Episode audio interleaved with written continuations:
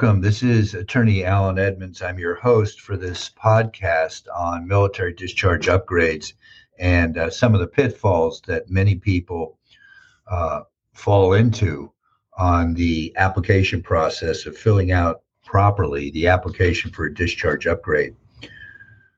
These applications are very, very important, and uh, many people don't understand what's required. I've always uh, encouraged you to consult an attorney. The Edmonds Law Firm is available for you at eight hundred, four eight one, two five two six. We have been helping veterans for over forty-six years with their discharge upgrades, and uh, we are proud to be of assistance. In fact, we have very special uh, low-cost pricing uh, for veterans that need a discharge upgrade. The discharge upgrade is uh, a significant uh, obstacle to millions of men and women that have been in the military and received a discharge that was really unwarranted, unfair, and unjust. The uh, discharge characterizations that are often provided are inconsistent. There's no conformity or uniformity. Uh, how they're given. Uh, different branches of the service seem to uh, shoot from the hip, so to speak, uh, not realizing that they are about to ruin an individual's life for years and years and years.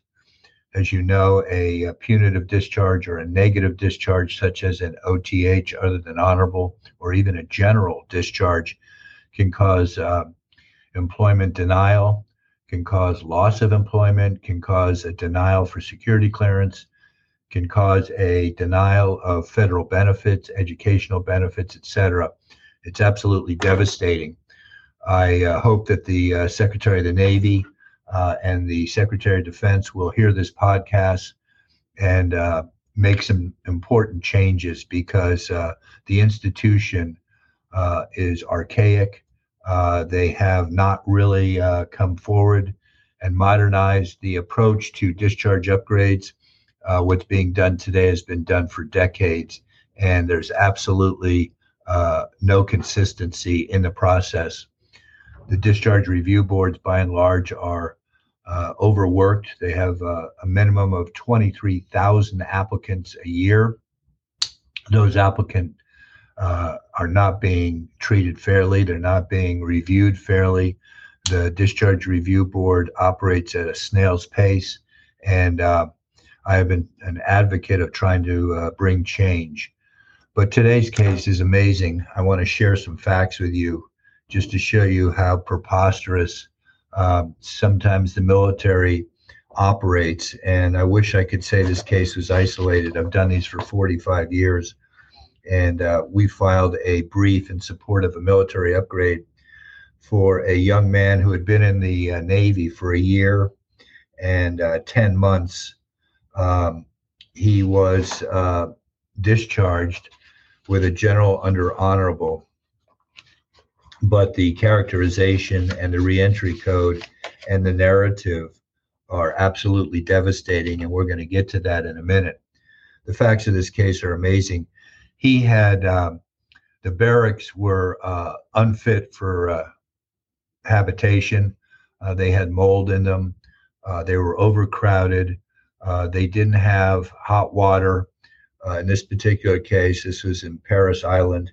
And um, there was huge problems, overcrowded, as I said. And uh, my client petitioned and was granted a uh, B A H to use a trailer next to the barracks. He bought a small trailer that he wanted to live in. It was initially approved. His big mistake is that he ran an electric cord from the trailer to the barracks. And he was cited for this and was taken before a uh, N C O board. And the N C O board, as you know, is non-commissioned officers. Uh, they're older, uh, they're uh, often uh, not well informed, and um, they follow whatever the commanding officer wants, whether it's right or wrong. And the N C O board uh, punished him pretty severely. And uh, he left the N C O board. Uh, they told him he could not uh, have power to his trailer. Uh, he was taken to uh, captain's master office hours, and uh, it went downhill. And then he was given a uh, administrative discharge from a Navy that he really loved. He loved his uh, uh, co-workers. He loved his uh, friends in the Navy. And uh, he left the N C O board, went outside, and was nauseous and sick. He had stomach uh, cramps. He buckled over because of the stress. And along came a master chief who ordered him to stand up. The client was on the ground uh, with severe cramping. He ordered him to stand up. He could not stand up. Along came a commander, a female commander, who he didn't even see because he was on the ground. And then he was cited for disrespect to an officer because he didn't stand up and salute her. Talk about a incredible calamity of events and poor decision-making on the part of the Navy with the uh, Master Chief as well as the commander. And uh, my client was punished, kicked out of the service with a general under honorable, and uh, given a D D two fourteen that said misconduct, serious offense, uh, was given an R E four reentry code and a general discharge. The general discharge in time prevented him. He applied to many, many jobs, was uh, granted uh, interviews for the jobs, went through the process, was hired. And then they reviewed the narrative on his D D two fourteen, which said separated for misconduct, uh, serious offense, and they withdrew the job offer. This is a plight that thousands and thousands of veterans have every day. This is where the Navy washes its hands and doesn't attempt to rehabilitate its own for minor offenses. The fact that this individual received a D D two fourteen that has language on it that says serious offense is outrageous. This was not a serious offense. The fact that a, a minority member commander uh, chose to make this an issue, that he was disrespectful because he physically couldn't stand up, is uh, speaks more about the commander and her inability to uh, lead. She wasn't a leader. And then, of course, the Master Chief ordering this client to, uh, this young sailor to stand up when he's convulsing on the ground is ridiculous. These are the type of cases the Edmonds Law Firm deals with. We've been helping people across the United States, as I said, for forty-six years. And uh, these ca- cases are a very grave concern for me. I've taken these cases to uh, the White House, to Capitol Hill, to the Secretary of Defense, and to uh, Secretary of the Navy. I am hopeful that uh, somebody will enlighten them that uh, one of the reasons they can't recruit and retain is because the mentality of active duty N C Os and uh, and some officers. Uh, who wants to work for an organization that uh, uh, cannot show compassion, cannot show loyalty Uh, to its enlisted members?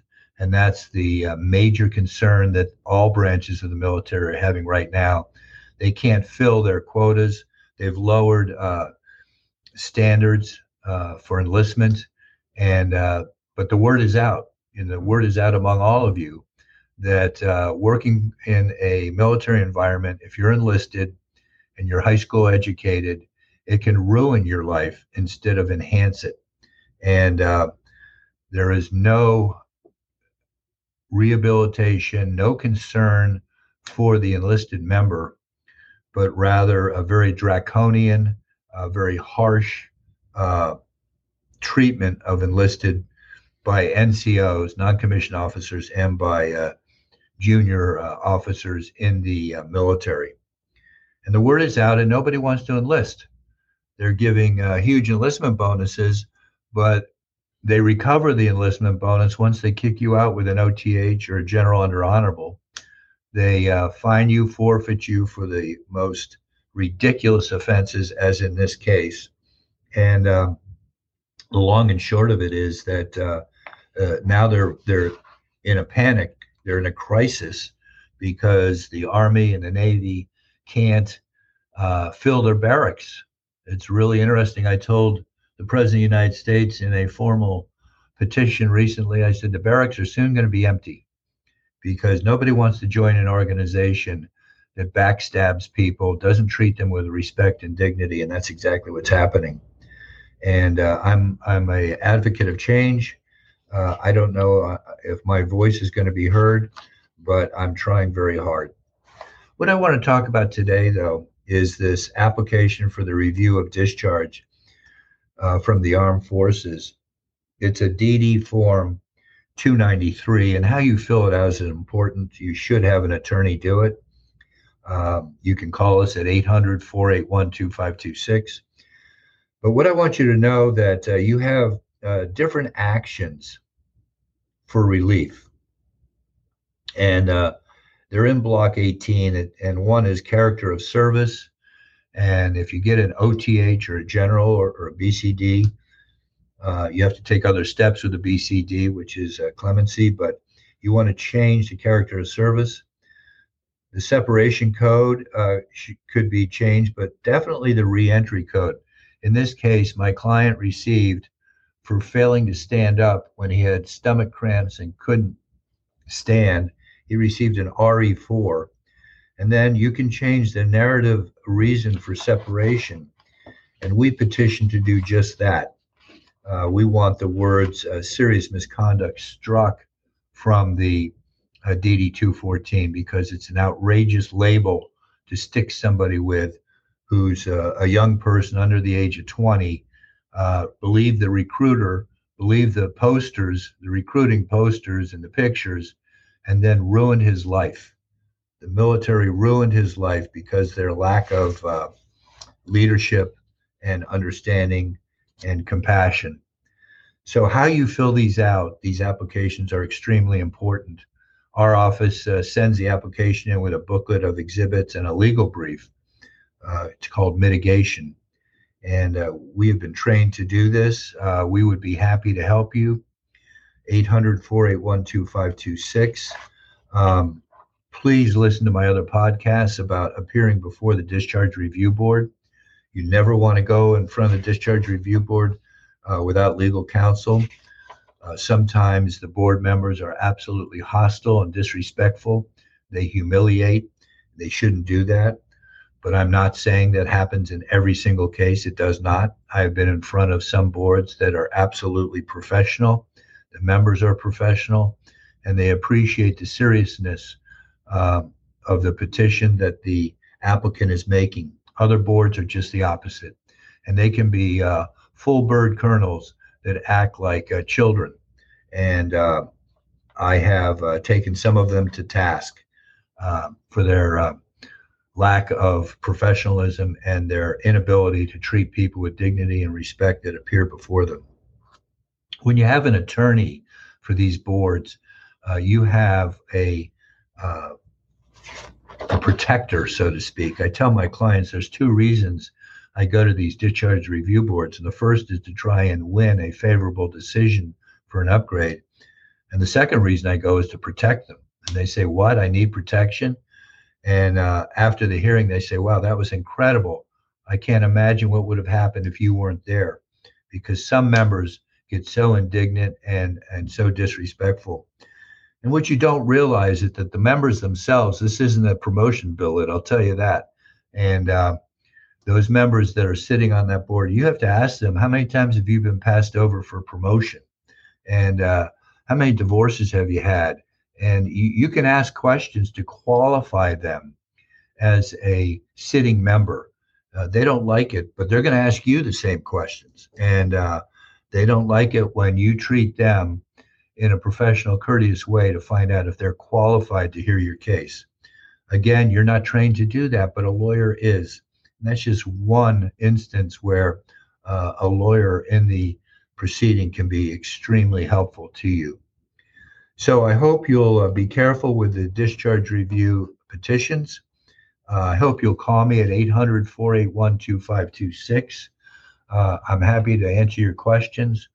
And uh, I hope that uh, in the future, your upgrade will be granted. Thank you.